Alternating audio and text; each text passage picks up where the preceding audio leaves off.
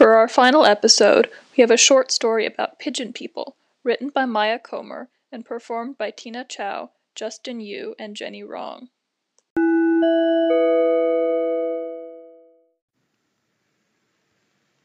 She was lying down with a shroud covering her head. Or was it a blanket? Although her world was dark, she could sense that something was wrong. Something offsetting was happening around her. She slowly peered over the edge of the shroud. The room was damp gray cement, harshly lit from a source she could not see. There were 4 chairs facing her. Seated in those 4 chairs were people, but each one had the head of a pigeon. They sat, staring at her unblinkingly. She stared back. She slowly slipped off of the cot she had been lying on and tiptoed towards the door behind the pigeon people that she swore had not been there seconds before. Their bodies remained stiff and rigid in their seats, but their heads turned to follow her as she moved. They were always watching. Once she was through the door, she found herself to be in a field of tall red corn. She could not recall cornstalks ever to be red, but the color of arbitrary plants was the least of her concerns at the moment. She knew, though she didn't know how, the pigeon people would be back with a vengeance. Looking around, she saw a mountain off in the distance, far down the row of corn. She set off towards it. She had hardly walked 20 feet when the ground under her lurched. She began to run, but the ground was swallowing up her feet with each step. Too scared to look back, she continued staggering forward. The cornstalks were rustling wildly as if in a heavy wind. She chanced to glance behind her and gasped.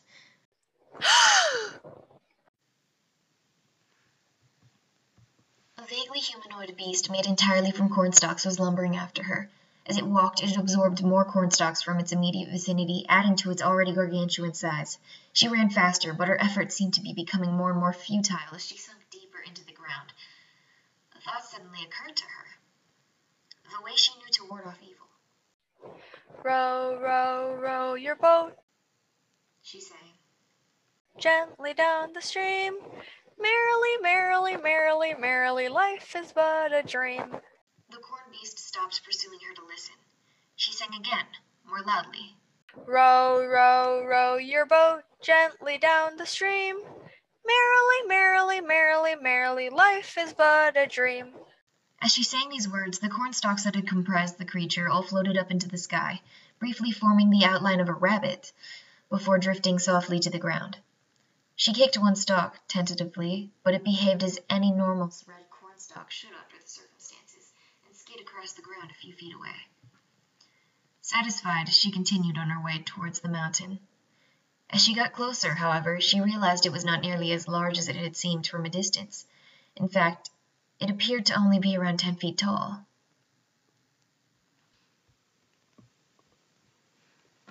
As she soon realized, the summit of the mountain was, in actuality, the roof of a tall building. It was also night now, and the city which surrounded her was lit brightly with neon signs, glowing pink, green, and orange. Somehow she knew that the answer for conquering the pigeon people lay at the bottom of the building. She walked over to the ledge of the roof and gazed down. A large puddle which reflected the city lights like a mirror lay in the middle of the street. She took a deep breath, ran, and jumped.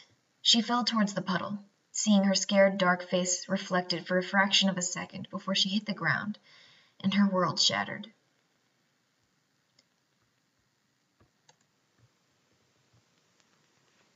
She landed among the aisles of a supermarket. Faceless shoppers moved around her, never speaking. Her skin was embedded with shards of glass.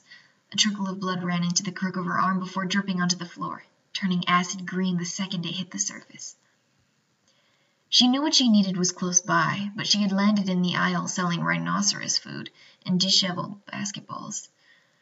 She scooted into the next aisle. She didn't much care for disheveled basketballs anyway. Here it was, what she was looking for. She had found a rifle, the same one her uncle used for hunting. She knew exactly how to load it, and climbed through the empty window of the supermarket with the gun at her side. She was poised to attack. Her bare feet stung with pain when they hit the ground. She had stepped directly on a nest of biting snake worms whose teeth sliced her soul like razors. She screamed and ran down the street, rifle in hand.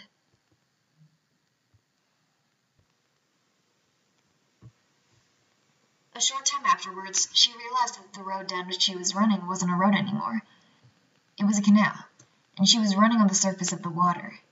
She glanced down, and a goblin shark grinned up at her from underneath the smooth, dark water's surface. Terrified, she sprinted towards her house at the end of the street. She leaped up the front porch steps and slammed the door shut behind her. Her house seemed normal enough, although she was fairly certain the couch in the living room belonged to her grandmother. She crept down the hallway to her parents' room, sensing danger in the area. She found it in the form of two of the pigeon people, lying in her parents' bed and staring blankly at the ceiling. She readied her gun. The first shot went straight through the pigeon person in her mother's pajamas' eye, leaving a spray of blood on the wall behind it. The second shot left a dark cavity in the other pigeon's chest. Satisfied that they were dead, she went back out into the hallway and into the room her younger sisters shared. Two more of the pigeon people were in her sisters' places on their bunk beds. With another two shots, she left them dead in a tangle of bloody sheets. Her job was complete. She wandered back out at the front door, singing to cleanse the house of evil. Row, row, row your boat. She paused. Four people, all brandishing handguns, were aiming at her. The suspect has the stolen weapon in hand, muttered one of the men. Gently down the stream. The people before her seemed hostile. She raised her rifle to her shoulder. We heard gunshots from within the house. Do we have clearance to shoot? The man muttered again. Merrily, merrily, merrily, merrily. She aimed and shot at the woman on the far end, but missed. Life is but... Pain burst from her stomach, her shoulder, her thigh, her jaw. Crimson roses briefly bloomed on her body, but collapsed as quickly as they came, as she fell to the ground. The world flashed red, then blue.